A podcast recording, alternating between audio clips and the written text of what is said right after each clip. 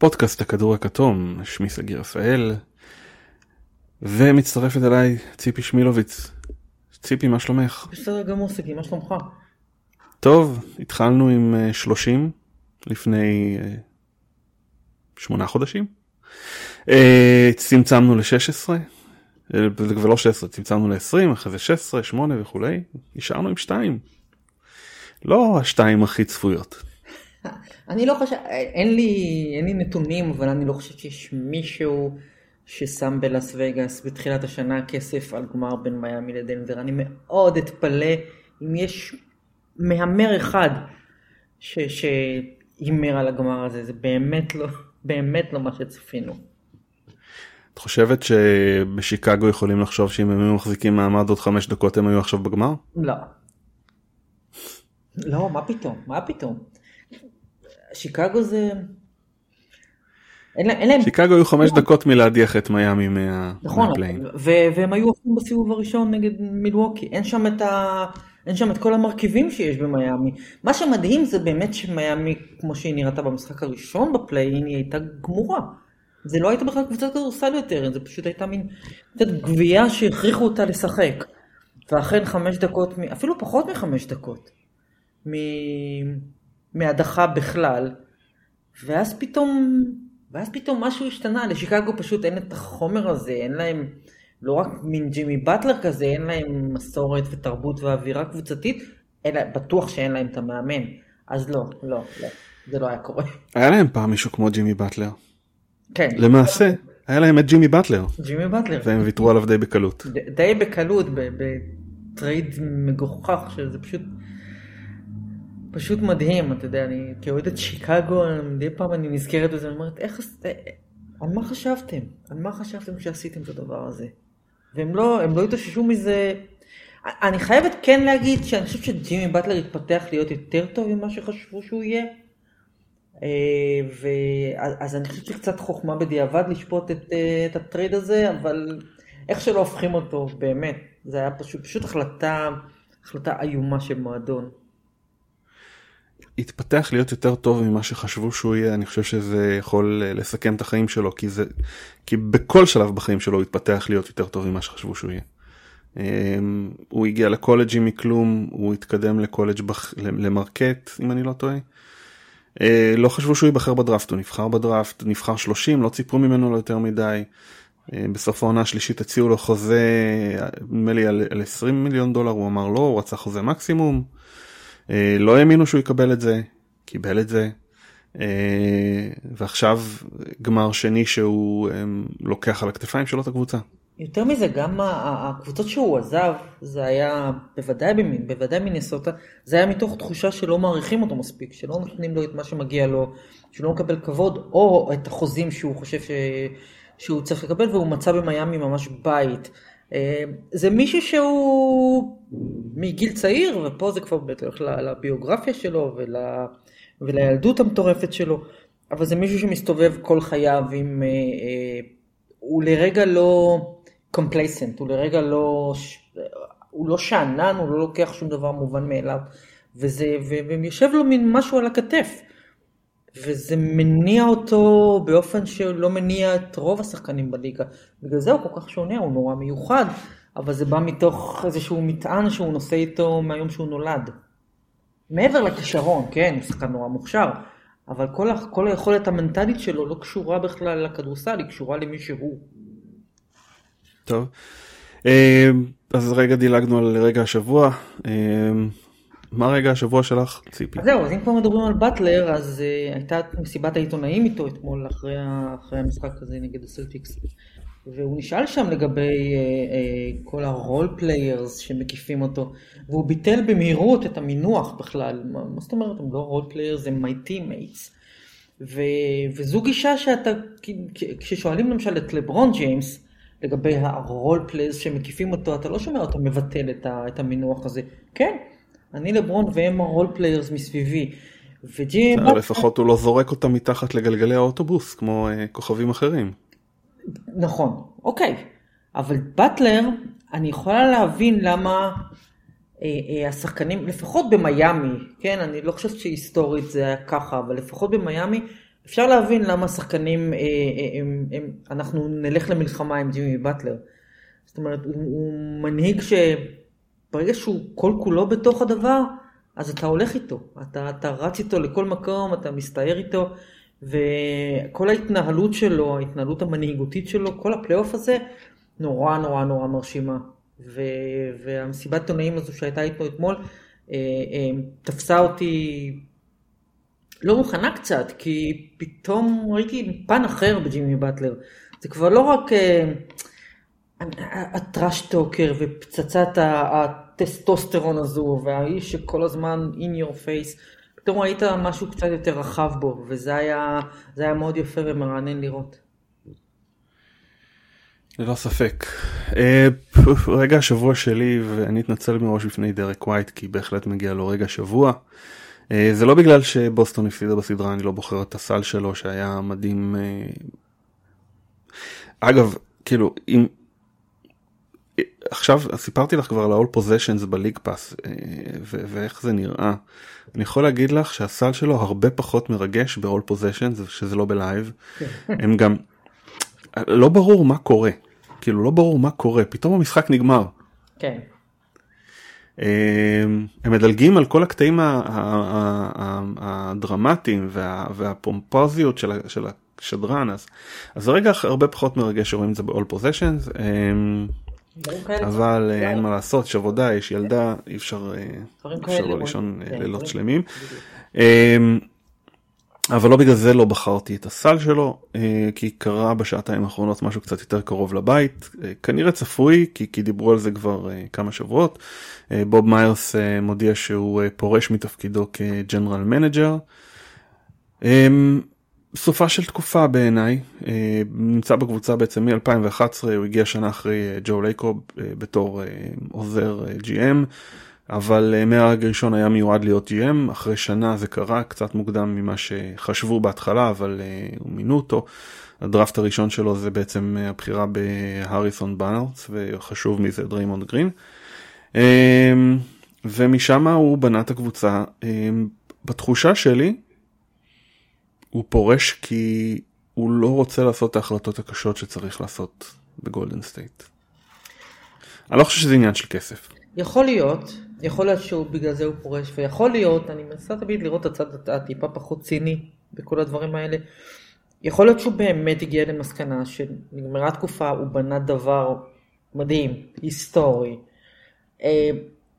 זה נגמר, יכול להיות שנגמר לו הדלק גם, אז הוא הולך ומישהו אחר יבנה, הרי צריך לבנות את גולדן סטייט עכשיו מחדש, אם לא בשנה הקרובה אז שנה אחרי, אז הוא הולך ומישהו אחר עכשיו יצטרך להתחיל את זה מאפס. אני לא, זה בטח לא עניין של כסף, אני לא חושב שכסף היה פה שיקול, מה פתאום. הוא פשוט, זה נגמר, תקופות כאלה נגמרות, הוא עוזב בזמן. נורא קל, אתה יודע, להיאחז בדבר הזה, וזה ממש כלוב מזהב, בטח בגולדן סטייט. ואנחנו כנראה עוד נשמע את הסיפור האמיתי מאחורי זה, ויכול להיות שבסוף יתברר שזה באמת היה פשוט אה, אה, סוף מלוכלך, כמו שקורה הרבה פעמים, אבל אני מקווה שלא, כי הוא בנה דבר נורא נורא נורא יפה, מודל להמון קבוצות בליגה, כל הקבוצות שאתה רואה היום שמשחקות כדורסל קצת אחר, הם כולם גדלו על גולדן סטייט, שבצידה גדלה על סן אנטוניו. אבל הוא בנה משהו מאוד מאוד מיוחד, הוא גם הראה, הוא גם הראה איך אפשר לבנות קבוצה מבחירות דראפט ומחשיבה לטווח ארוך, ולא כל היום, כל הזמן טריידים אינסטנט וסופר טימס ו, ודברים שכאלה. הוא, הוא עשה דבר נהדר, אני מקווה שהוא עוזב בטוב, אבל הוא בטוח עוזב בזמן, זה כן. טוב, אה, אני, כן, אני יודע דבר או שניים, אפילו כתבתי ספר על זה. אה, אני מחפש את ההזדמנות להגיד, I wrote the book about Golden State, literally. So, uh, uh,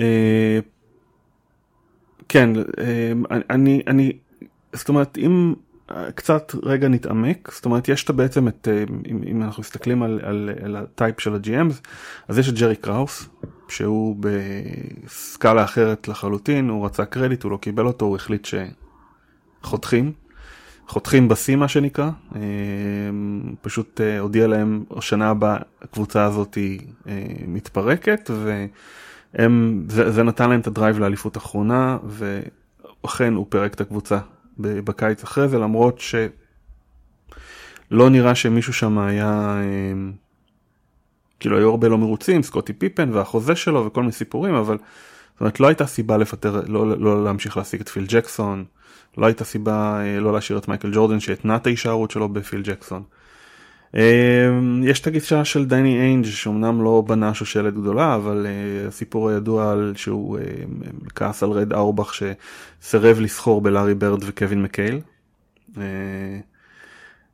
ומן הסתם הוא בפני עצמו לא, לא, לא היסס לשלוח את קווין גרנט ופול פירס בטרייד לקראת סוף הקריירה שלהם, שהוא, שמן הסתם הרוויח את טייטום וג'ילן בראון, אבל סוג של חוסר נאמנות, ואני אני לא בטוח, אני חושב שבסופו של דבר גולדן סטייט, שקרי ישחק כל הקריירה בגולדן סטייט, אני לא חושב שמישהו ייתן לו ללכת, גם אם זה יעלה להם כסף, זה לא מעניין אותם, אבל עם קליי ודריימונד, אני לא בטוח שהם ישאירו אותם בכל מחיר. לא, בטח לא אם יבוא מישהו, מישהו חדש שפה, זה כן נוגע במה שאמרת קודם, יכול להיות שהוא יותר מדי מחובר לחברה האלה, והוא לא רוצה לקחת... הוא חבר טוב מאוד של השחקנים, חבר טוב מאוד של קר. בדיוק, אז הוא לא רוצה לקחת החלטות של... צריך לוותר על דריימונד, למשל, הקיץ הזה, ואי אפשר לתת לקליי את החוזה שהוא נותן, שהוא רוצה, כי הוא לא שווה את זה. אני חושבת שבזה כן, יכול להיות שאת ההחלטות האלה הוא לא רוצה לקחת, והוא מעדיף לשמור על החברות, וזה גם בסדר, זה גם לגיטימי, זה לא, הוא לא בנה את הקבוצה הזו דרך אווירת אה, אה, קומביה וחברותה ואנחנו משפחה. אז, אז זה גם שיקול שהוא לגיטימי, ו... אז הוא עוזב ככה. אה, ג'רי קראוס, אה, זה מודל שלא יכול להיות קיים היום, כי השחקנים של היום אחרים לגמרי, ואי אפשר לנהל קבוצה ככה. ולג'רי קראוס היו המון המון בעיות עם עצמו ועם האגו שלו, ודיברו על זה בריקוד האחרון, ואני חושב שהיה המון כעס על, על איך שג'רי קראוס הוצג שם, והיו כל מיני, היו אפילו טענות שמדובר באנטישמיות בצורה שבה הוא הוצג, אבל, אבל לא, לא, אין, הוא היה, הוא היה חרא של בן אדם, הוא היה גזען לא קטן, והוא בנה קבוצה, כנראה הכי גדולה בהיסטוריה, אבל הוא עדיין היה חרא של בן אדם, והוא פירק אותם סתם מטינה אישית, בלי סיבה. אז, אז זה משהו אחר, אתה לא יכול להיות uh, ג'נרל מנג'ר כזה היום, זה פשוט לא עובד. אפילו פט ריילי ששייך לאולד סקול, הוא למד. אבל את מדברת על זמנים קצת שונים, זאת אומרת, אני לא בטוח שגם ג'ורדן היה כל כך נאהב היום, עם האישיות שהייתה לו. אה, אני לא יודע, אתה מסתכל, כולם נורא אוהבים את ג'ימי באטלר, יש פה, יש פה חיבה ל... ג'ימי באטלר לא היה בולי לאנשים, הוא לא היה מתייחס אליהם בזלזול, הוא לא היה... מה ש...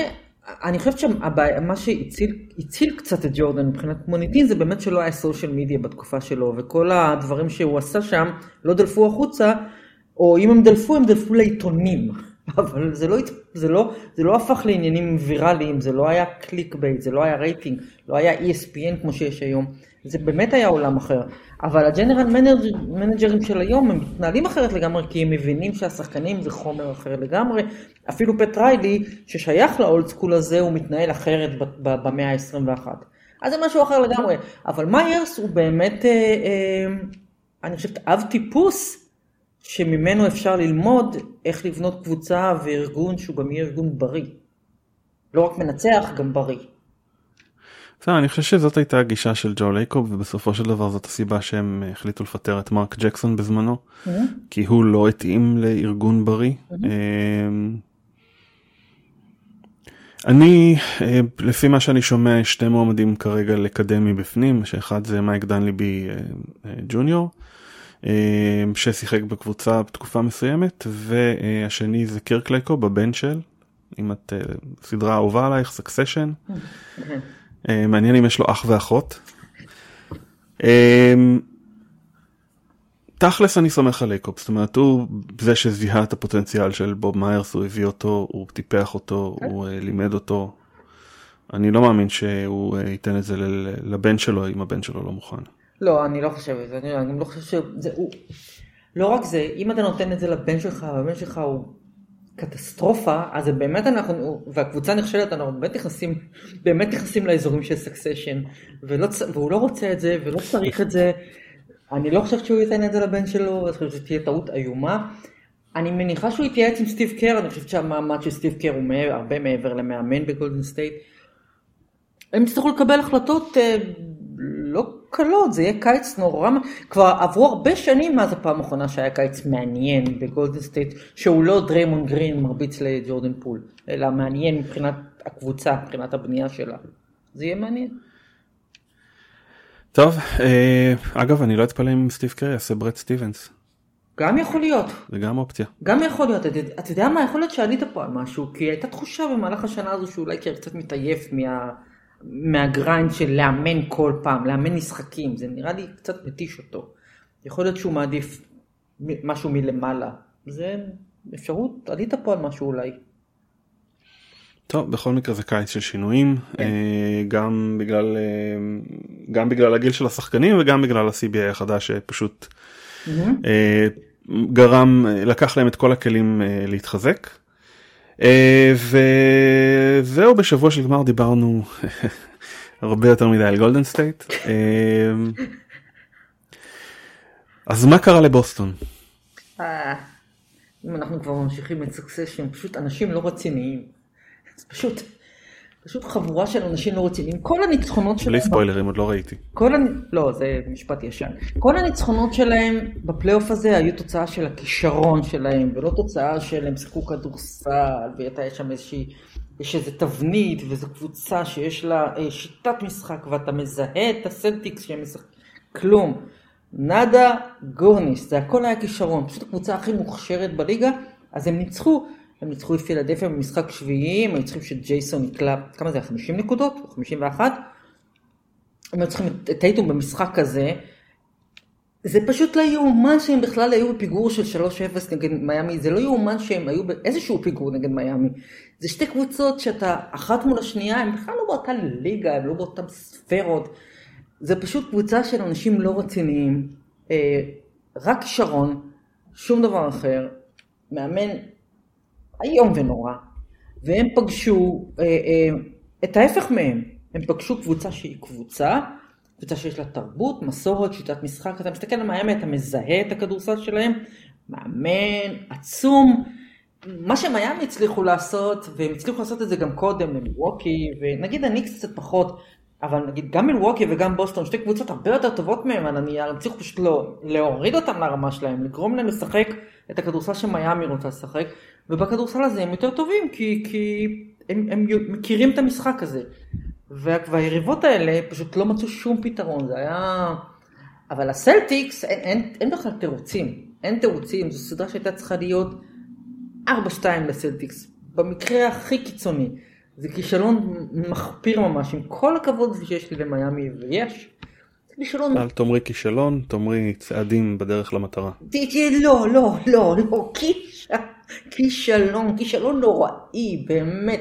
הייתה להם דלת, הייתה, היא הייתה פתוחה, ו... פשוט לא יהיו. תשמעי, בוסטון כבר שנים באזור, זאת אומרת, איסטרן קונפרנס פיינלס, פיינלס שנה שעברה, אגב מדהים, ארבע, ארבע עונות אחרונות, למעט עונה אחת, ש... שזה היה עונה אחרי עונת הבועה, ובוסטון ומיאמי קרסו בסיבוב הראשון, קרסו גם במהלך העונה, כנראה גם מרוב העייפות, אבל הם, הם, מאז עונת הבועה, הם פוגשות אחת השנייה בגמר המזרח, שלוש מתוך ארבע עונות. וזה הרבה יותר מרשים כמובן מהצד של מיאמי, כי בוסטון אתה מצפה, הם בנו את הדבר הזה. הם הרי... צעירים, התחילו צעירים, כאילו גדלו, נורא, הם... מיאמי הם... התחילו סקנים. הם עדיין נורא צעירים, זה העניין שאתה מסתכל על טייטום ובראון, הם עדיין מתחת לגיל שבו השחקנים זוכים באליפות בדרך כלל, אני חושבת על כל הגדולים שזכו באליפות בעשור האחרון, כולם עשו את זה בגילה עשרים ושבע עשרים ושמונה, גם ג'ורדן עשה, זאת אומרת, הם, גם טייטום וגם בראון הם יותר צעירים מהגיל שבו זוכים באליפות, אבל בגלל שהם כבר כל כך הרבה שנים שם, אתה מקבל את התחושה שהתקרה שלהם היא איפשהו גמר המזרח, כי בשנה שעברה הם היו צריכים לזכות באליפות, והם לא זכו בה, ואמרת, אוקיי, זה חוסר ניסיון. קבוצה כל כך צעירה, הגיעה לגמר, היא צריכה להפסיד כדי להתחיל לנצח.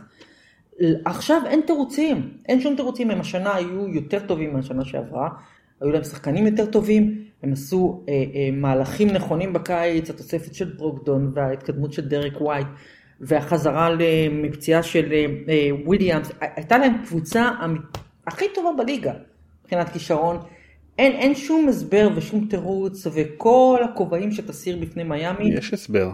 לא, יש, כן, לא, אני אומרת, אין שום הסבר מניח את הדעת. מאמן. בדיוק, כן? תשמעי, מדברים על הפסקי זמן שהוא לא לוקח. בואו נדבר על הפסק זמן שהוא כן לקח. כאילו צ'אלנג', שנייה וחצי, כמה זה היה שם? שלוש שניות לסיום. מה כבר יכול לקרות? כן. אני נראה לי שאם הוא לא לוקח את הצ'אלנג' הזה, השופטים נותנים לג'ימי שתי זריקות, המשחק לא נעצר, הוא הולך לקו וזורק, זאת אומרת, אין בדיקה, אין ריוויו. אין כלום. הוא הולך וזורק שתי זריקות, ולא קורה כלום, ואז נהיה שוויון. זאת אומרת, במקרה הכי גרוע, שוויון, צריכים להערכה. אבל ככה הוא קלע את שלושתם, הם פתאום בפיגור נקודה, הם היו צריכים, זה היה נס גדול, אתה חושב על זה, עצם האור, זה שהם הגיעו למשחק שבע זה היה נס גדול, ואין איזה שום, באמת שלא הייתה לזה שום, שום הצדקה, אם אתם קבוצה רצינית, שאמורה לזכות באליפות, כמו שהחומר השחקנים שלכם מצדיק, אז את מיאמי אתם צריכים לנצח ארבע שתיים, ובטח לא להפסיק שני משחקים ראשונים בבית, הם פשוט קבוצה לא רצינית, החבר'ה האלה לא רציניים. זה מעצבן, כי אתה רואה כל כך... טוב, אבל זה נשמע שאת קצת מורידה ממיאמי. לא, לא, לא, חלילה, אני לא מורידה ממיאמי בכלל, אני מסירה בפניהם את כל הכובעים, אני פשוט חושבת שהם אובייקטיבית הרבה פחות, אני לא אגיד טובים, אבל בוודאי הרבה פחות מוכשרים מהסלטיקס, זה בכלל לא קרוב. זה לא קרוב. לא, אני מסכים איתך לגבי רמת הכישרון, אבל עדיין, זאת אומרת, יש לך מצד אחד את ג'ימי באטלר, שהוא... כנראה הטאפסט אמס במזרח. אוקיי. זה עדיין לא משהו שני, לא צריך להיות מישהו שהוא טאפ מספיק. נכון, אבל תשמעי, באמד הבאיו היה נראה זווה, אבל מיאמי, לא יודע, קלב מרטין נתן סדרה של שחקן של שלושים מיליון דולר, של ג'ילן בראון, שחקן שמרוויח כמו ג'ילן בראון. מרטין ווינסנט, פה אנחנו נכנסים כבר למאמן. פה אתה באמת נכנס להבדלים במאמן, זה באמת מה שאני חושבת סגר את הפער בין שתי הקבוצות, הסלטיק נמצאים בדרגה אחת ומיאמי נמצאים שתי קומות מתחת, אבל ספולסטרה נמצא ארבע קומות מעל מזולה, וזה סגר את הפער, זה פשוט מדהים איך הוא עשה לו, זה פשוט התעלל בו, חומר חשוב לניהול משחק, הוא התעלל בו כולל במשחקים שהסלטיקס ניצחו, פערים עצומים, עצומים. טוב. אני אגיד לך את התחושה שלי, זה שאם מיאמי, זאת אומרת, עסקו באליפות, אנחנו לא, זאת אומרת, שום דבר, כאילו, מצד אחד שום דבר כבר לא אמור להפתיע אותנו ממה שמיאמי עושים. מצד שני, אנחנו לא מפסיקים להיות מופתעים. נכון, כי אתה, נכון, כי אתה מסתכל על הקבוצה הזו, ואתה אומר, אין שום סיבה שהיא תהיה איפה שהיא נמצאת. עניינית. אין סיבה, ולכן אנחנו כל הזמן מופתעים. ואתה גם אומר, יגיע הרגע שבו הקבוצה היריבה, שהיא יותר טובה ממנה, גם תמצא פתרון. ובינתיים זה לא קורה, ונותרה רק עוד הזדמנות אחת. אז אני לא יודע. אני חושבת שדנבר, אם נדלק שנייה, מציבה כבר אתגרים אחרים לגמרי. כי פה לספולסטרה יהיה סוף סוף יריב בצד השני כמאמן, והמאמן הזה הוא גם שחקן. זאת אומרת, זה לא סתם שיהיה לו... מוח כדורסל ברמה שלו מולו, המוח הזה יהיה על המגרש. ויוקיץ' מוצא פתרונות, אז אני חושבת שאולי כאן הם סוף סוף פגשו מישהו שיוכל לפתור את הבעיה של מיאמי. אבל מפה ועד להגיד לך שאני בטוחה שהסדרה הזו הולכת לדנבר או הולכת אליה בקלות, כמו שהרבה אנשים חושבים, לא, מה פתאום? למדתי את הלקח שלי עם מיאמי. טוב, אז רגע לפני שאנחנו עוברים לדבר על הגמר ועל יוקיץ', שני פלאגינים, קודם כל כתבה טור נפלא שלך היום בוויינט על יוקיץ'. תודה רבה. כיף מאוד לקרוא. לכו תחפשו כל סיפור חייו, איך התעללו בו כילד, איך הכריחו אותו לשחק כדורסל בניגוד לרצונו, וביומי כלים חדים. ומנעו ממנו בורקסים, שזה בעיניי הדבר הכי נורא. זה נורא, נמנוע ממישהו בורקס. כן. אז באמת טור יוצא דופן, והפלאגין השני, אז אם לא שמעתם, אני ואורמית עובדים על ספר סיכום עונה נוסף. מה שאלת אותי בתחילת ההקלטה? לפני שתחלנו להקליט, שאלת אותי אם זה משתלם לי. לא ממש, אבל זאת אומרת, אני חושב שחלומות פז היה סוג של, בעיניי היה ספר נפלא, כמובן גם בהשתתפותך. היה ספר נפלא וקיבלתי עליו תגובות ממי שקרא, תגובות מצוינות, ואנשים כן אמרו לי שמוצאים עוד. זה מעט אנשים, אבל זה בסדר מבחינתי. ובגלל זה אני בניתי תקציב כמה שיותר מצומצם, ואנחנו יוצאים עם יעד הרבה יותר נמוך עם היעדים שהיו לנו בעבר, כי אנחנו רוצים להוציא ספר, אנחנו רוצים להוציא ספר ל-מאה וחמישים מאתיים אנשים, וזה בסדר מבחינתנו, אנחנו לא מרוויחים פה כלום, אבל אנחנו אוהבים לכתוב, אנחנו אוהבים את המשחק, ו... זהו, מי שרוצה שירכוש, אני כאן לא מחפש לדחוף ולא מחפש לשווק. מי שרוצה את הספר, מי שרוצה לקרוא אותו, אתם מוזמנים לקמפיין שלנו בהדסטארט, ותתמכו. אני רק אגיד. אנחנו כבר ב-שלושים ושלושה אחוז, כמעט הגענו ל-עשרת אלפים שקלים, מתוך שלושים אלף. זה לא יעד רחוק, זה לא יעד קשה, אנחנו רוצים לעבוד עם הקהל שלנו, וזהו, אנחנו נשמח לכתוב את הספר גם אם רק מאתיים אנשים יקנו אותו. אני רק אגיד שמה שאתם עושים זה כל כך חשוב, כי בישראל, זה קצת השתנה בשנים האחרונות, אבל בישראל אין תרבות של ספרי ספורט, זה לא קיים כמעט, ומה שאתם עושים הוא פורץ דרך, וזה... זה פשוט נהדר, ואני מקווה שאנשים יתמכו. תשמעי, אני, אני לא יודע מה, מה, בשנים האחרונות דווקא זה כן, קודם כל כן. שרון דוידוביץ' כן, הוא הגאדפאדר החדש, הוא פתח את הדרך, ארבעה רבי מחר שהוא פרסם, אה, על ה-אן בי איי, על האולימפיאדה, על המונדיאל, על כדורגל, אה, ספרים מצוינים, אה, יש את אה, יוסיפוביץ' שהוציא אה, אה, ספר על אירן זהבי, ועכשיו יש את ספר על דודי סלע, ספר מצוין, מומלץ מאוד. כן, אני מאוד נהנית לקרוא. דסקל כתב ספר מצוין על ברוך דגו. על ברוך דגו. סליחה, שכחתי. יש התעוררות בשנים האחרונות, אבל זה לא, זה עדיין לא תרבות אמיתית של עצם העובדה שצריך, אתה יודע, בשיניים לקושש כסף כדי להוציא ספר שעוסק בספורט, זה רק מראה כמה זה בחיתולים, כמה זה בהתחלה, עוד אין תרבות אמיתית. ולכן מה שאתם עושים הוא, הוא, הוא פריצת דרך, הוא משהו שבעתיד אני מקווה אנשים יוכלו לעמוד על הכתפיים שלכם. וזה גם חשוב. אנחנו מאמינים, אנחנו מאמינים ב, ב, בספרות, print forever כמו שאת אומרת. print forever. אנחנו מאמינים בספרים, ובגלל זה אנחנו עושים את זה, וזהו, אם אתם רוצים את הספר, תצטרפו. אם אתם לא רוצים, אתם יכולים לאחל לנו בהצלחה, זה הכל, לא מבקשים יותר מזה. יאללה, אז אמרנו, מיאמי בעצם הולכים לפגוש אתגר אחר לגמרי. אמרת שעד עכשיו הקבוצות ממול, המאמנים ממול, לא הצליחו לפתור את הדילמה שהם מציבים ליריבות, והם הולכים לפגוש שחקן שמה שנקרא לא נתקל בבורקס שהוא לא אהב ולא נתקל בדילמה שהוא לא פתר, דילמה של כדורסל. אני, אני חושבת, או שוב, האינסטינקט שלי הוא שמיאמי פה פוגשים את התקרה שהיא קצת גבוהה מדי. מכל מיני אה, סיבות, הם, אה, קשה לשחק בדנבר, זה, שדיברנו על זה, זה לא רק כולם מאוד ביתי, זה גם אוויר דליל וזה מקום שלוקח, מאוד קשה לשחק שם. תרון הביתיות של דנבר הוא משמעותי ב... בסדרה כזו, הם גם באים אחרי, מה זה, פגרת, פגרת קיץ ארוכה. שזה יכול לפגוע בהם לפחות במשחק הראשון, כי אתה מגיע חלוד, אבל הם נחו והם רעננים, והם יכולים, ומיאמי מגיעים מסדרת רצח. אז אני חושבת, ושוב, מיאמי הזה שם כוכבי, כי כבר באמת התבדנו כל כך הרבה פעמים, אני חושבת שדנבר היא פשוט יותר מדי, קצת יותר מדי. אני לא רואה איך, מה הם עושים מול יוקיץ', אני לא, הם קבוצה... קבוצת התקפה אדירה, הם השתפרו מאוד בהגנה, הם תמיד מוצאים פתרונות לבעיות.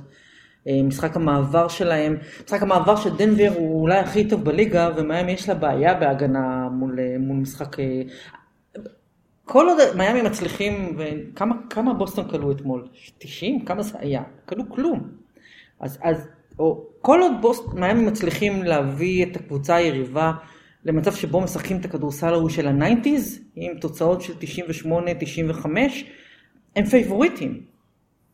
אני לא בטוחה שאפשר להוריד את דנבר למקומות האלה, אני חושבת שיש להם פשוט יותר מדי כלים, יותר מדי חוכמת משחק, ובמקרה הזה גם רגליים יותר מדי טריות. אבל אנחנו נגיד בפעם האלף, ראינו את מיאמי כל הפלייאוף הזה. ובטלר הוא בטלר, וספולסטרה הוא, הוא פשוט גאון. אז אני רוצה להגיד שאני רואה פה ארבע שתיים, אולי אפילו ארבע אחת. אבל בסוף אני סתם צריך לאכול את הכובע, אז בשביל מה? זה כבר יעקב הרביעי הפלייאוף הזה. כן, בדיוק, אנחנו אכלתי הרבה כובעים עם היה מכל הפלייאוף הזה, כן. אני חושב שבתכלס כל מי שדיבר אכל כובע, כאילו אין, מי בדיוק אמר מיאמי בתחילת הדרך? אף אחד. יותר מזה, כשנהיה שלוש שלוש בסדרה הזו, לא היה ספק שבוסטון מנצחים את השביעי ומנצחים בקלות, זאת אומרת זה היה, אוקיי, נפרץ הסכר. לא, לא נפרץ. כן. הייתה שאלה מעניינת, אני חייב, אני חייב להעלות אותה לגבי יוקיץ'.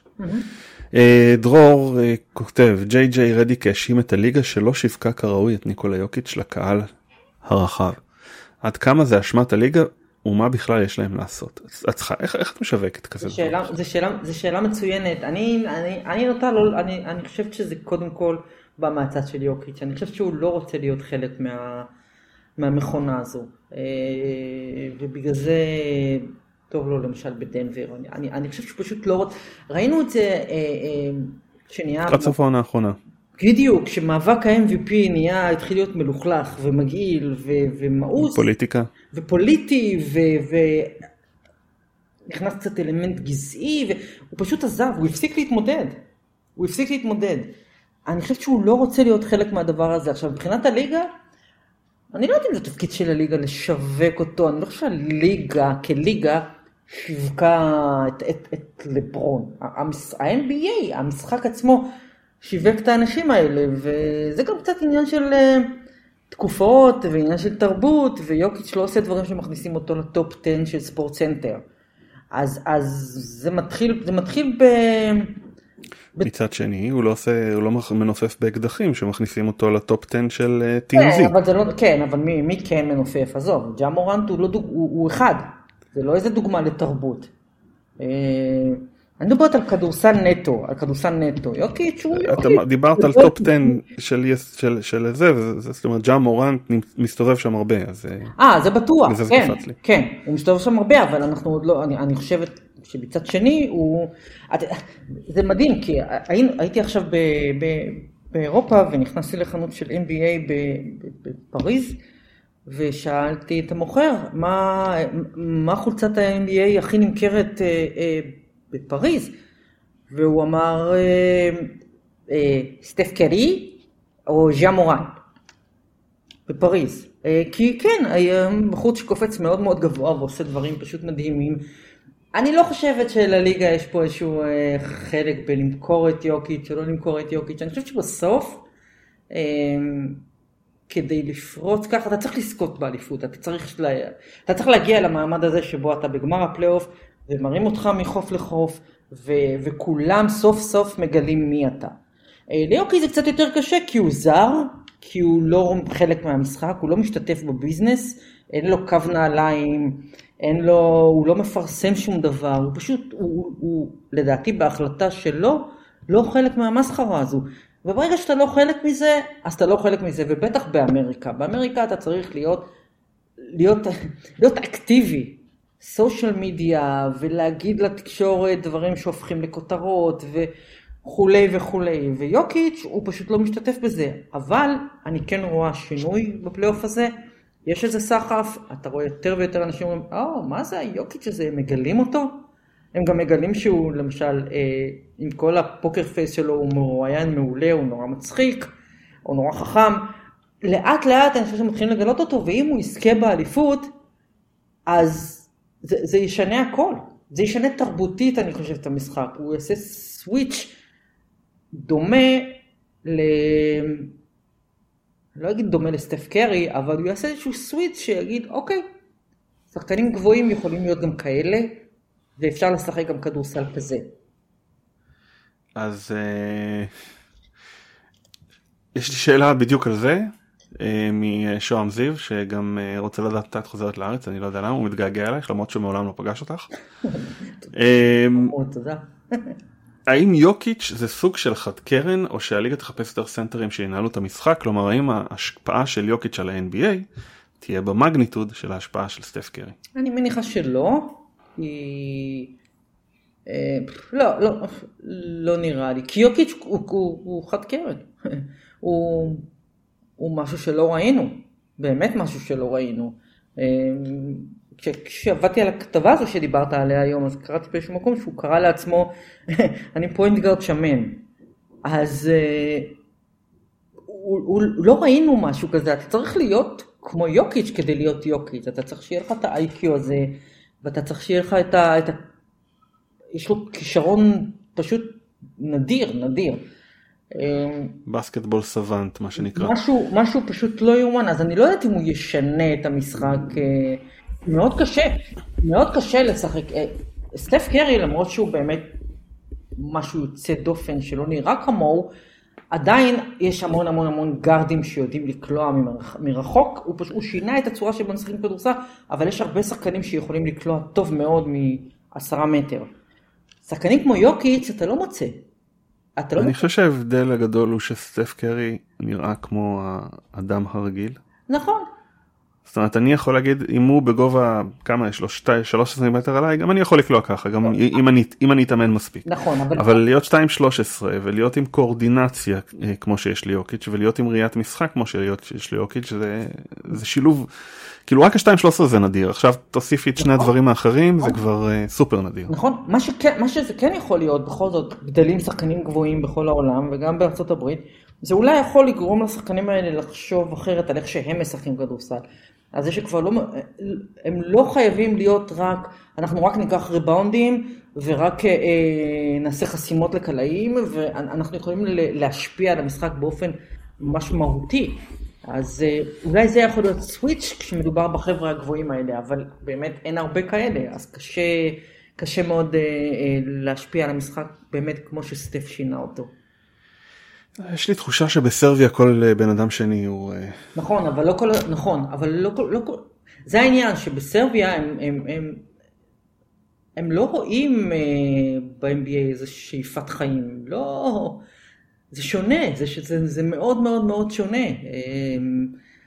אפילו יוקיץ' הוא לא חלם להיות כוכב אן בי איי, זה לא משהו שהוא גדל, גדל לעשות, הוא גם חשב שהוא, אפילו אחרי שהוא נבחר בדראפט, הוא חשב שהוא ישחק באירופה עוד כמה שנים.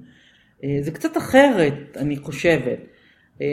אבל גם בסרביה שגדלים... הוא לא חלם, הוא חשב בכלל שהוא יהיה שחקן כדורסל, הוא לא חלם על זה. אבל גם בסרביה לא גדלים שחקנים כמו יוקיץ'. אפילו שגדלים שחקנים גבוהים, נורא טובים, לא גדלים, לא גדלים שחקנים כמו יוקיץ'. יוקיץ' הוא, אתה יודע, הוא ה... הוא שכלול מטורף של דיבץ וסבוניס ו... ודינו רג'ה, כאילו השחקנים האירופאים האלה, שתמיד היה להם עוד משהו, והם באו ל-אן בי איי והם הביאו את זה. כי כשסבוניס נגיד בא ל-אן בי איי, הוא היה כזו אטרקציה בגלל שהוא מסר מאחורי הגב, והוא, והוא, הוא הביא דברים ששחקנים גבוהים אמריקאים, אף אחד מהם לא עשה את זה. אולי ווילט עשה את זה לפני המון המון המון שנים שלא ראינו. ויוקיץ' הוא, הוא פשוט לוקח את הדבר הזה והוא שדרג אותו לספרות אחרות. וכשאני, ואם חוזרים לגמר, אני לא רואה איך עוצרים את זה. אני לא רואה את אדבאיו, אני לא רואה איך, איך הם עוצרים את הדבר הזה. ויוקיץ' יש לו יכולת, הוא פותר בעיות, בין רבע לרבע הוא פותר בעיות. אז אני... הייתי אומר שבאלימות, אבל את זה מהם ניסו וזה לא עבד. יכול להיות שהם ירביצו לו, אני לא יודעת כמה... מרכיף מוריס בזמנו... אני, אני... הם ירביצו לו, הם יתקפו אותו בהגנה כדי להוציא מן, כדי להכניס אותו לבית. נראית יודוני ססלם? אני... אני חושב שהם בעיקר ינסו לתקוף אותו בהגנה כדי להתיש אותו ולהוציא ממנו בעיית עבירות, עבירות זה מה שהם עשו בבועה. אבל זה מה שעשו נגד דנבר בבועה. אבל אני לא חושבת שזה, אני לא יודעת אם זה מספיק. יש להם המון, לא, אני לא חושבת, כי לדנבר יש גם המון שחקנים טובים אחרים עכשיו. אז זה אחת השאלות שיש לנו, האם סטרוס, וינסנט, מרטין יכולים להעט את ג'מל מארי? כן. ליצור סדרה תחרותית. הם יכולים, בוודאי, הם יכולים להעט אותו עד, עד גבול מסוים, אבל זה גם לוקח ממך הרבה. זאת אומרת, אתה מסתכל על, על, על אם אתה, זו קבוצה מוגבלת התקפית מיאמי, ואם אתה מוציא את כל הכוח שלך בהגנה לשמור על החבר'ה האלה, אתה משלם מחיר איפשהו, אתה צריך להתפשר על משהו. ודנבר מציבים, אני חושבת בעיה שמיאמי לא נתקלה בה, לא נגד, היא לא נתקלה בה נגד בוסטון, שהיא קבוצה עם המון המון השחקנים מוכשרים, אבל איי קיו כדורסל אפס. היא לא נתקלה בה מול מילווקי, שחלק מהזמן שיחקה בלי יאניס, ובשאר הזמן פשוט לא נראתה טוב. היא לא נתקלה בה מול הניקס, שהיא בערך באותה רמה. ועכשיו היא נתקלת מקבוצה שהיא גם נורא נורא מוכשרת, וגם נורא נורא חכמה. וגם רעננה ברגליים. יכול להיות שזה קצת יותר מדי. טוב, בואי נעבור קצת על שאלות שקשורות למיאמי ודנבר. Mm-hmm. איך אתם רואים את ספולסטרה מחזיר את הירו, ככה שהכימיה שנוצרה לא תיפגע, והיכולת של רובינסון לא תלך לאיבוד? זה שאלה, זו שאלה מעניינת. הירו זה גם, הירו הוא חשוב, אני חושבת, כי הם צריכים עוד כוח בהתקפה, אבל הוא חתיכת חור בהגנה, והם עשו את ה... הריצה הזו שלהם בפלייאוף באמת דרך ההגנה. זו שאלה ממש ממש מעניינת, גם תלוי עד כמה הוא בריא, אבל הם יצטרכו אותו, אין בכלל ספק, הם יצטרכו אותו כי באטלר, אתה יודע, וקיילב, זה פשוט לא מספיק התקפית, הם יצטרכו את הירו, זה חזרה חפובה. אני הייתי נותן לו דקות מוגבלות, ונושם לו את הכדור ביד, תעשה מה שאתה רוצה בהתקפה, מקיף אותו בארבע בולדוגים ו... יכול להיות. קווה לטוב. כאילו, זה הדקות מנוחה של ג'ימי. בדיוק. אני חושבת שזה מה שיקרה, כן.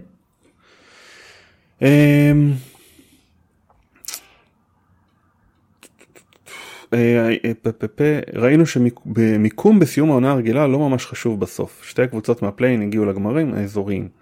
גמר מזרח היו חמש ניצחונות חוץ. כמה באמת הביתיות חשובה בפלייאוף? אני חושב שזה... אני חושבתי חשובה. כאילו אנשים לוקחים את היוצא מן הכלל וחושבים שזה הכלל. אני חושבת, אני חושבת שהיא נורא חשובה.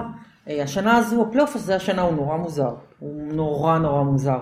אבל בואו נחשוב על זה שכאילו בוסטון, אם הם היו משחקים שישים אחוז מהפוטנציאל שלהם, הם היו בגמר הפלייאוף.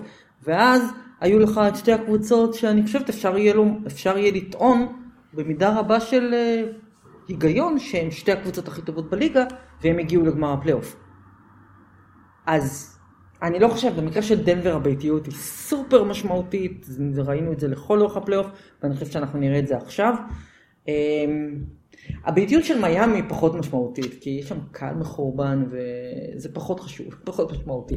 אבל הביתיות בליגה, באופן כללי, אני חושב שזה עדיין חשוב שתהיה לך יתרון ביתיות בפלייאוף, גם אם הפלייאוף הזה הוא באמת היוצא מהכלל המאוד קיצוני.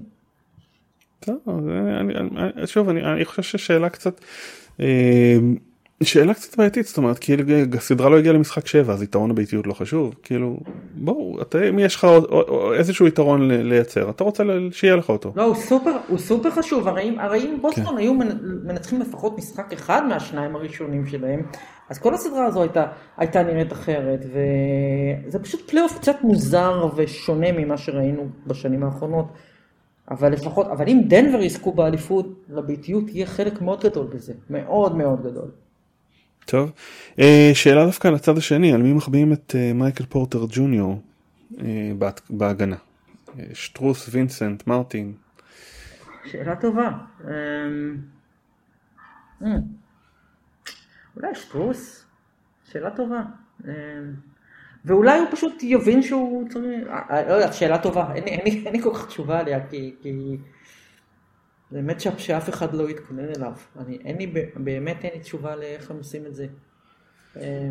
הבעיה, הבעיה, בכלל, מייקל פורטר ג'וניור הוא כזה די איקס פקטור בכל הדבר הזה, אתה פשוט לא יודע מה תקבל ממנו. אם הוא טוב, כמו שהוא יכול להיות, אז באמת אין מה לעשות נגדם. כן. טוב, בואי נדבר קצת על כמה דברים שקרו בליגה.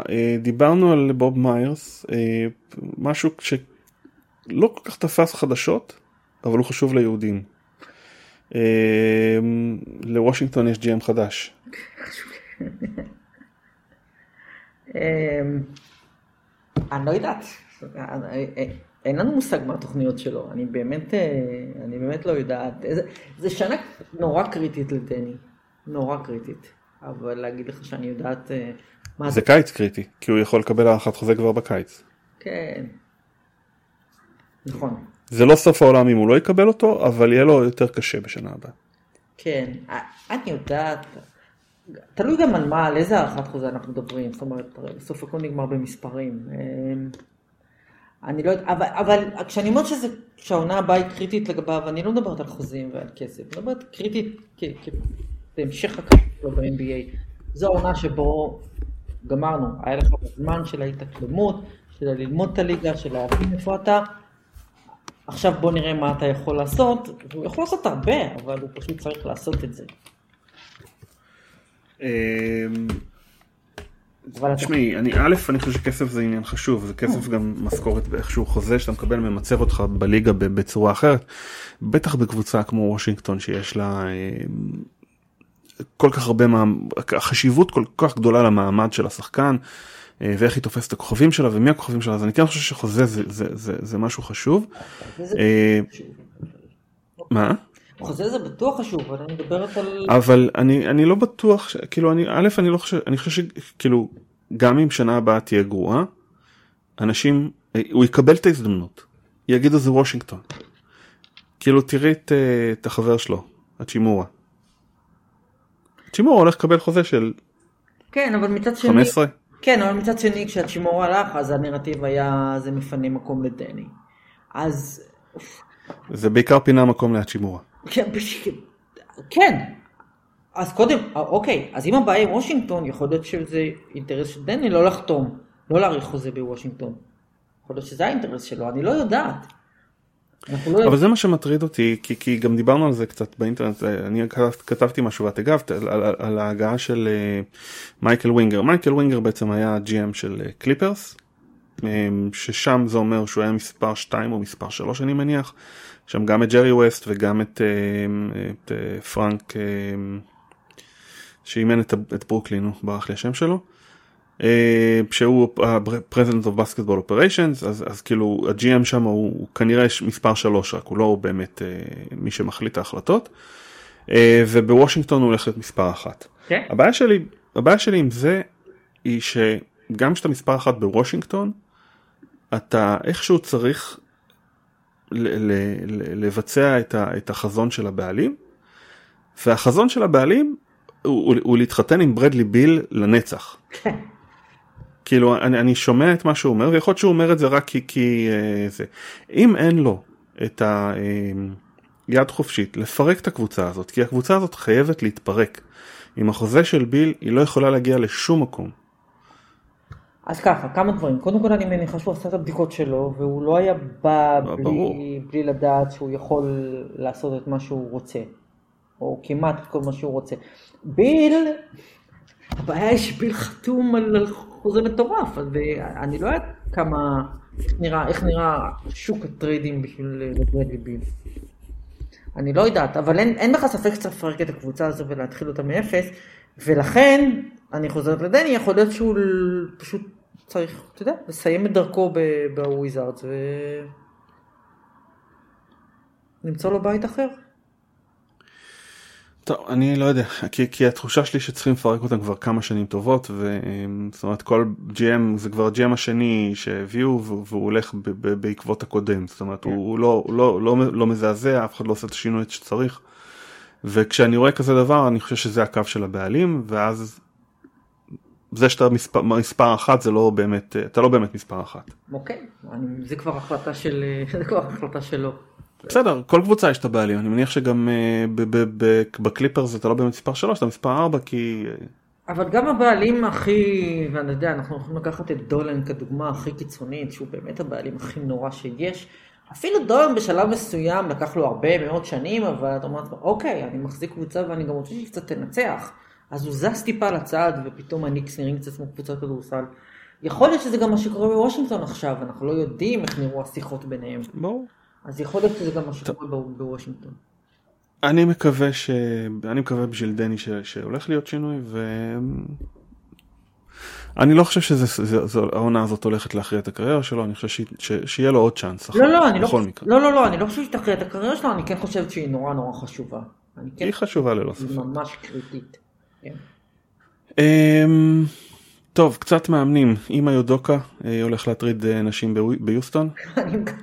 אני מקווה שלא, אני מקווה שלא. האמת שאנחנו עד היום לא יודעים באמת. לא יודעים מה קרה שם באמת. התחושה שלי היא שאם זה היה משהו ברמות של תקיפה מינית, אז זה היה יותר כזה יחסי מרות בתוך מקום עבודה. היה את סטיבן ג'קסון, נדמה לי, שיצא להגנתו, ואז הוא דיבר עם מישהו מתוך בוסטון, ואז הוא לקח הכל בחזרה. מה שכן, אני זוכרת שהיה את... מט באונס, אני חושבת, זה היה שאמר... זה היה מט באונס, נכון, מט באונס. אם אנשים ידעו מה היה, אז הם יבינו שלא הייתה ברירה, אלא להעיף אותו. שוב, אני באמת, אנחנו לא... ותשמעי, בבוסטון, כאילו, זה לא החלטה פשוטה לקחת מאמן שהביא אותך לגמר, ולהגיד לו שלום שנייה לפני שמתחילה העונה. ממש. ועוד אחרי שהם נפרדו מהעוזר הכי טוב שלהם, ו... בלי שום דרך להחזיר אותו בכלל, שום דבר, אבל שוב, אנחנו לא יודעים מה קרה. וה-אן בי איי, וזו מחלה של כל הליגות המקצועניות בארצות הברית.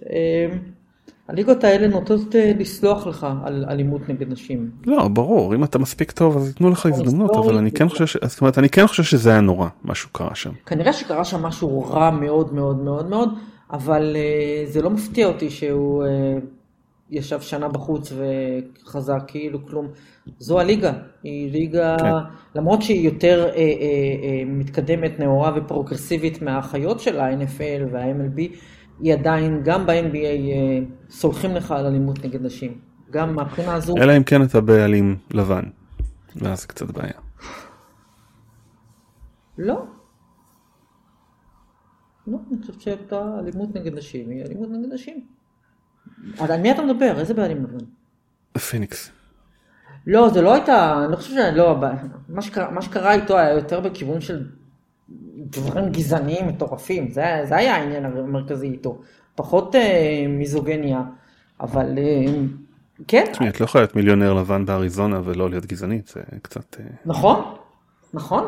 ולכן, ולכן אתה משלם, ולכן הוא שילם, הוא שילם מחיר ולקח הרבה מאוד זמן. היה, היה גזענות, היה מיזוגניה, היה הטרדות מיניות, היה שם הרבה דברים. ולקח, הם... ועדיין לקח המון זמן עד שהוא שילם את המחיר, וה, וכל החקירה של ה-אן בי איי לקח הרבה זמן עד שהיא התחילה, וזו זו נקודה שהליגה עדיין צריכה ל... יש לה הרבה דרך ללכת. הרבה. מבחינת כדורסל, יוסטון נראו זוועת עולם. וזה לא שאין שם כישרון, יש שם כישרון. יש שם כישרון, יש שם כישרון. לא נראה שמישהו רוצה מנסה לשחק שם כדורסל. כן, אבל יודוקה מאמן טוב, אם אנחנו שמים את הכל בצד, הוא מאמן טוב. זהו, אז כאילו, מבחינת כישרון. כן. מה היה נראה לרגעים שכל עוד זמן שהם הולכים דרך הסנטר הטורקי, אני מצטער, אני חלש בשמות. כרגע, כל הזמן שהכדור עובר דרכו, הם נראים קצת יותר קבוצת כדורסל. הם, הם קבוצה תחתית, והם יישארו קבוצה תחתית עוד, עוד כמה שנים טובות. אבל אני מניחה שהם מביאים את יוגה מה, מתוך כוונה שקח לך כמה שנים ותבנה את הדבר הזה, באמת כמעט מאפס. בסדר, יש דיבורים על הרדן, יש דיבורים על uh, דברים אחרים, אז כן. אני לא כזה יודע כמה הם uh, מתכננים להישאר למטה. Um, אדריאן גריפין, מה, מה אנחנו יודעים עליו? אלימות נגד נשים. רק דיברנו על זה, רק דיברנו על זה. אה, גם הוא? כן, כן, הוא מקרה, הוא מקרה די קשה של אלימות נגד נשים לפני עשור או משהו כזה. אנחנו לא יודעים עליו הרבה האמת, אני מניחה שהוא מאמן לא רע, הם לקחו אותו. מה גורם למילווקי להעדיף אותו על ניק נרס? אני מניח שניק נרס פרש אחרי שהוא ידע שהוא כבר לא יקבל את התפקיד. לא, לא, אני חושב שהוא פרש כי הוא רוצה ללכת לפילדלפיה. הוא הסתיר את... מה גורם לניק נרס לרצות ללכת לפילדלפיה? אני חושב שהוא פשוט מעדיף להיות שם עם אמביד, והוא מחובר ל... כי הייתה לנו שיחה על זה שבוע שעבר. אחי, שמו, לרגע. דריל מורי. הוא מחובר לדריל מורי, הוא חבר טוב שלו, והיה די ברור לי שהוא היה מילווקי כדי ללכת לפילדלפיה. אחרת הוא... ניק נרס היה ביוסטון? מה? לא, ניק נרס היה ביוסטון? אני לא זוכרת אם הוא היה ביוסטון, אבל אני יודעת שהוא מחובר אליו. הם ביחסים מאוד טובים. אני אגיד לך, היה לנו פשוט שיחה, גם, גם כתבו על זה בחמש של חמש וגם דיברו על זה בפודקאסט הקודם, שפילדלפיה זה אחד המקומות הכי בעייתיים עבור מאמן ללכת עליו. מהסיבה מאוד פשוטה שאתה הולך ומקבל את אמביד, ואז אתה חייב לבנות את המשחק סביבו, וזה שונה ממה שבטח, כל מה שנרס עשה בטורונטו, שהוא בנה קבוצה של ווינגים, בלי אף סנטר רוב הזמן. ועכשיו זה הכוכב שלו, וזה מה שהוא צריך לבנות, ובנוסף אתה לא יודע אם הרדן יישאר או לא. אוקיי, הוא רואה בזה כאתגר, אני מניחה, נרס, לנסות לבנות קבוצת כדורסל שהיא קצת שונה ממה שהוא היה רגיל אליה. אני מניחה שהוא יודע מה הוא עושה, הוא מאמן מצוין, זו החלטה טובה של פילדלפיה, אני לא יודעת אם זו החלטה טובה שלו, אבל זו החלטה טובה של פילדלפיה. טוב, אני חושב שבסופו של דבר באמת יצטרך כאילו להמציא את עצמו מחדש כמאמן. נכון. אם הוא רוצה להצליח בפילדלפיה, כי הוא לא יכול להצליח עם מה שהוא עשה בטורונטו, זה לא יעבוד בפילדלפיה. בסדר גמור, זה מה שאתה רוצה בחיים, אתה רוצה אתגרים, וזה אתגר. נכון, לא ספק אתגר. ברק מונק שואל, האם לא הלכו קצת רחוק מדי עם הטרנד של עוזרי המאמן?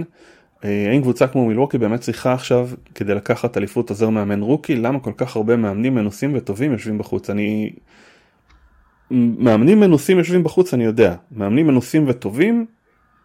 לא יודעת, מי... מי אני לא חושב על מישהו ש... מי, מי, מי יושב בחוץ? סקוט ברוקס? הוא לא כזה טוב. המנוסה? לא, זהו, השילוב הזה, השילוב של מנוסים וטובים, אני לא... זה דוק ריברס. אותו אותו הולך לקבל קבוצה, לא יודע למה, אבל... דוק ריברס יהיה בפיניקס, אני מנחשת, ואתה יודע... אין, אני לא חושב שיש מאמנים שנמצאים בחוץ ואתה אומר, וואו, אלה, אלה צריכים לקבל קבוצה, זה מוזר שהם לא, שאין להם קבוצה. אני לא חושבת... לא יכולה להפיל כזאת פצצה על פיניקס ו- ו- ולהמשיך לדבר איזה... עוד פיניקס פה... אה, זה נראה לי די טבעי, לא? טבעי כן, חכם? לא בטוח. לא, חכם בוודאי שלא. אני חושבת שדוק ריברס צריך לפרוש, להפוך לכזה, אתה יודע, אלדרלי כזה, אתה יודע, דיפלומט על שמפרשן וניגשים אליו לשמוע כל מיני, כי הוא נורא נורא חכם ומעניין. יכול להיות שזה הזמן שלו לפרוש, לקח את העליפות ודי. אבל אני חושב, אני, אני לא אתפלא אם הוא יהיה בפיניקס. הוא חתיכת, אתה יודע, הוא עדיין מסתובב עם השם שלו. אני לא אתפלא אם הוא יהיה בפיניקס. כי שאלו אותנו באמת.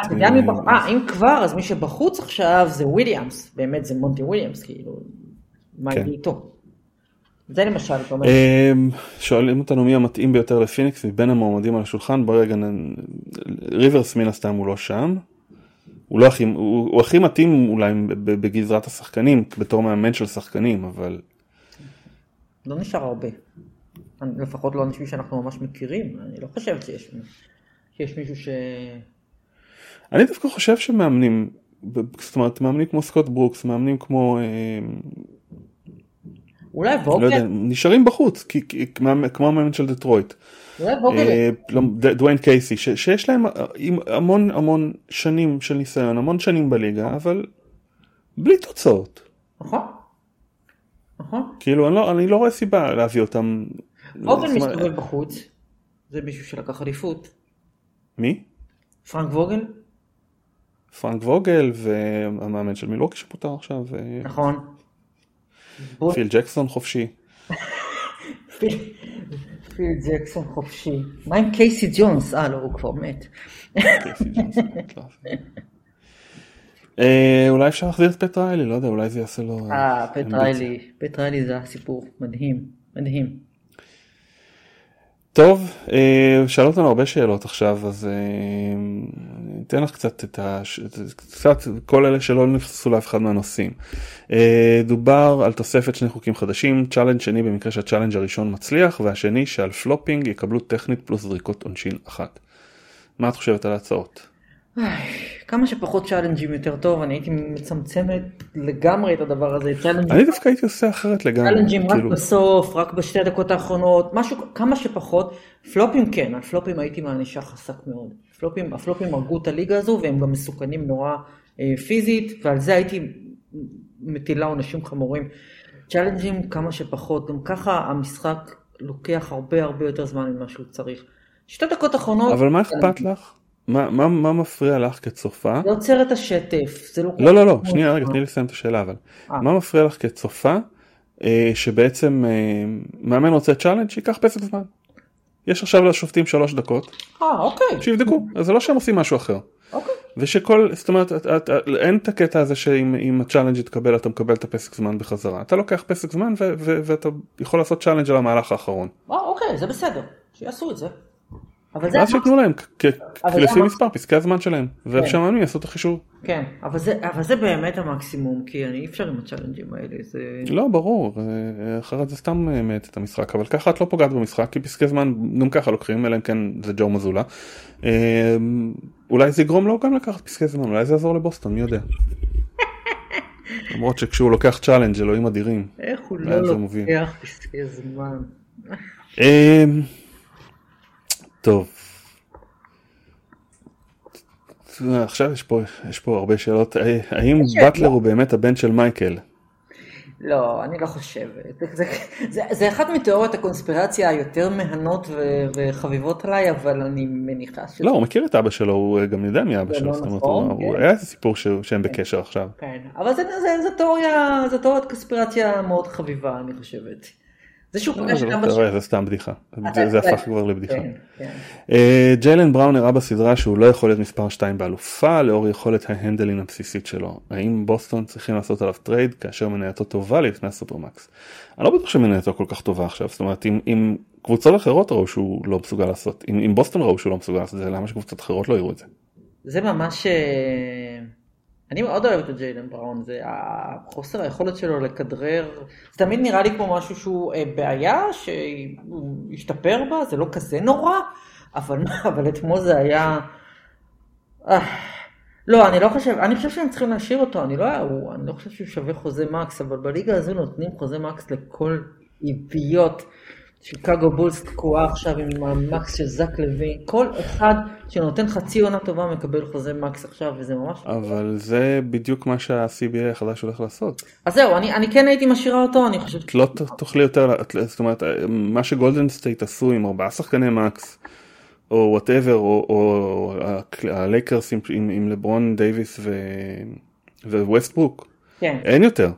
עכשיו, שתי שחקני מקסימום, סוגרים לך את כל הגג, ואם את עולה, אם את לוקחת את השחקן השלישי, את, את, את, את תוקעת את עצמך במצב שפיניקס היו השנה, בלי רוטציה.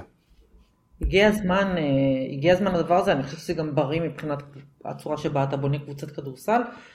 אני הייתי משאירה את בראון, בראון שחקן מצוין. מה, הייתי משאירה אותו, בוודאי. זה כבר שאלה של כסף, אבל בטח שהייתי משאירה אותו. אני בכלל, אני לא הייתי מפרקת את הדבר הזה של בוסטון, מה פתאום, אני, אני הייתי מנסה למצוא משהו יותר טוב מהורפורד, כי זה נגמר, אבל לא הייתי מפרקת, זה עדיין קבוצה נורא, הקור שלה נורא צעיר, וצריך לתת להם עוד הזדמנות שנה. חסר להם גבוה, הורפורד, עם, עם, עם כל ההצלחה שלו בשנים האחרונות, הוא כבר באמת, אה, הוא זקן, אין מה לעשות. הם צריכים שם מישהו שיחליף אותו, גם אני הייתי משאיר את בראון, אבל מן הסתם הכל תלוי מחיר, אני לא חושב שהוא שווה את הסופרמקס. לא, הוא לא, הוא לא. מה שסימונס, ביל סימונס, אחד הדברים שהוא אמר בפודקאסט שלו, זה שהוא חושב שה-סי בי איי החדש הולך להרוג את כל הדרג הביניים של הליגה, כי אין יותר דרג ביניים. יהיה לך שניים, שלושה שחקני מקס, וכל השאר... לא יודעת, השאלה מה אתה מגדיר דרג... לא יודעת, השאלה מה אתה מגדיר דרג ביניים, אני לא חושבת. כל השחקנים שמרוויחים חמש עשרה, עשרים, עשרים וחמישה מיליון דולר. לא, אני לא חושבת. אני חושבת שהם יצטרכו לעבוד קצת יותר קשה. אני חושבת שהליגה שילמה יותר מדי כסף לשחקנים, יותר מדי בקלות בשנים האחרונות. אבל אל תשכחי שזה כסף שהליגה הרוויחה, זאת אומרת, השכר של השחקנים צמוד להכנסות של הליגה. לא, לא, אני לא אומרת שהשחקנים היו צריכים לוותר או משהו. אני חושבת שה... תרבות התשלומים יצא קצת, מ... יצא קצת מפרופורציות. יותר מדי שחקנים מקבלים הרבה יותר מדי כסף ביחס למה שמגיע להם. ו... אני בעד הסיבי. אבל זה עיוות שנוצר, זה עיוות שנוצר כתוצאה מזה שיש שכר מקסימום. כי אם אין שכר מקסימום, אז לברון לא מרוויח חמישים מיליון דולר, הוא מרוויח מאה מיליון דולר. כן, אבל לברון שווה את זה. נכון, גם סטף קר. נכון, אבל זק לוין לא שווה את זה. אבל הוא משתור... אבל אז ה-שלושים מיליון דולר או ה-שלושים וחמש עד ארבעים מיליון דולר שזק לוין מרוויח, יראו קצת יותר טוב. זה הנקודה.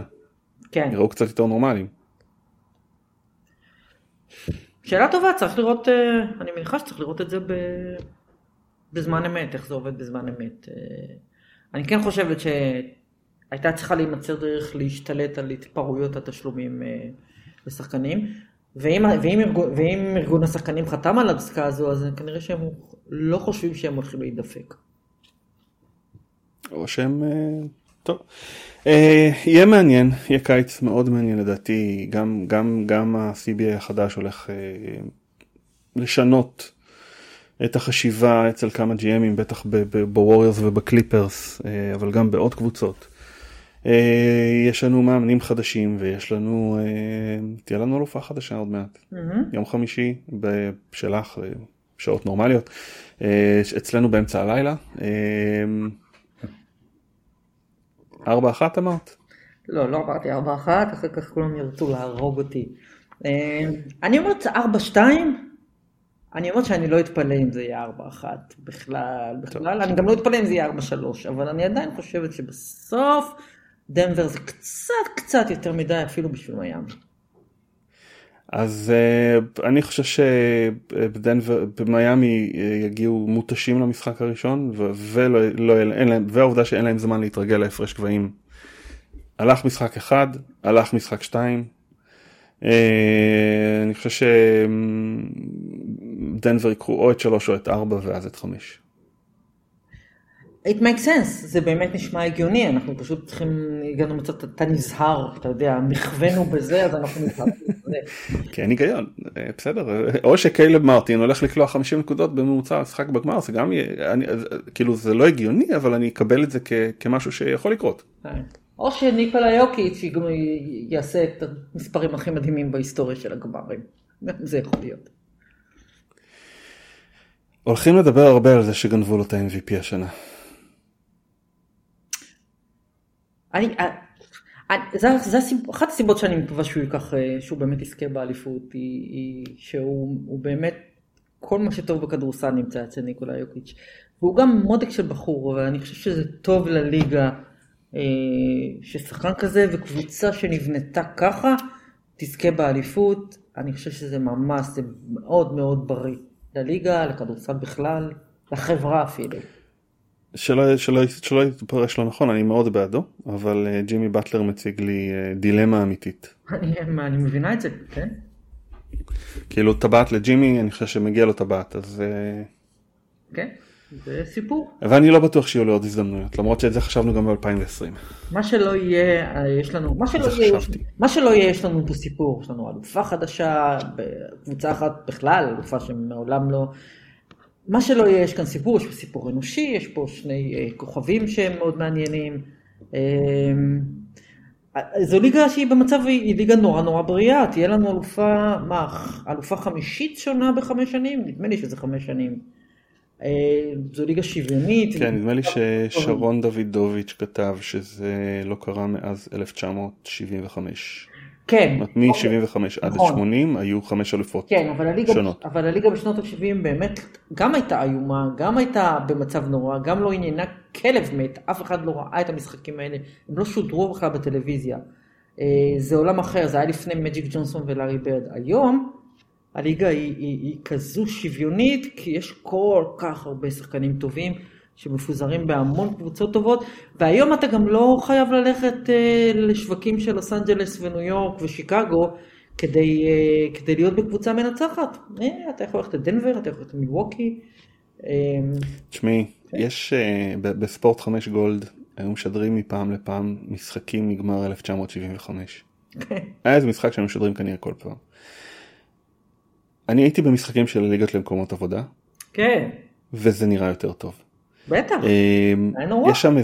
יש שם איזה קטע שמישהו שם מתחיל מכות עם ריק ברי, ואל אטלס שהיה המאמן של גולדן סטייט פשוט רץ למשחק, רץ למגרש ומתחיל להחזיר, ואגרופים ומשהו ש, שברמת היום מרחיקים את כולם כולל את הקהל.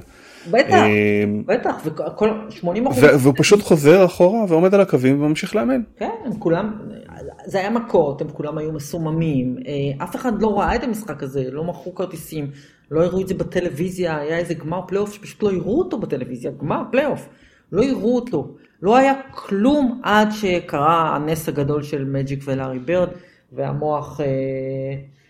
המוח, אם נסגור מעגל עם סקסשן, מוח לוגן רוי של דיוויד סטרן. וזה הציל את הליגה. והנה אנחנו איפה שאנחנו. טוב, אז יהיה לנו סיפור. בתקווה יהיה לנו גם ספר. מזמין אתכם להיכנס להדסטארט, לחפש את הקמפיין שלנו. קוראים את הליגה עשרים עשרים ושלוש. ותרכשו לכם עותק. הנאה מובטחת. לא יודע, משהו אצלי, אני, אני אגיד לך את האמת, משהו אצלי מרגיש שהכל קורה נורא מהר, ואני לא מספיק אה, ב, ב, ב, ב, להתענג על, על סיפורים, כאילו קורה סיפור, ותוך חצי שעה כבר יש סיפור אחר, ואז עוד סיפור ועוד סיפור, ו, ואז סיפור, כאילו, ה, ה, ה, זה הולך לאיבוד, משהו מתמסמס בחושים, בגלל זה אני אוהב לחזור על זה, בגלל זה אני אוהב את הנוסטלגיה, בגלל זה אני אוהב לכתוב את זה, אה, ואם אתם כמוני, ורוצים לקרוא את זה, אז תיכנסו, תקנו. ויהיה. תודה רבה ציפי. תודה רבה. תמיד כיף לי לדבר איתך. זהו, אני מקווה ש... עוד, עוד, כאילו, לא יודע, עוד, עוד, עוד מעט נגמר הפלייאוף, אבל לא... כאילו, זה אחד הפלייאופים המרגשים. משהו בו מפתיע וכיפי וחוויה אדירה. כן. הוא בעיקר נורא אנושי, בליגה שהיא לפעמים נראית לא אנושית. הפלייאוף הזה מאוד אנושי. טוב. תודה רבה. לילה טוב. תודה סגי. לילה טוב. ביי.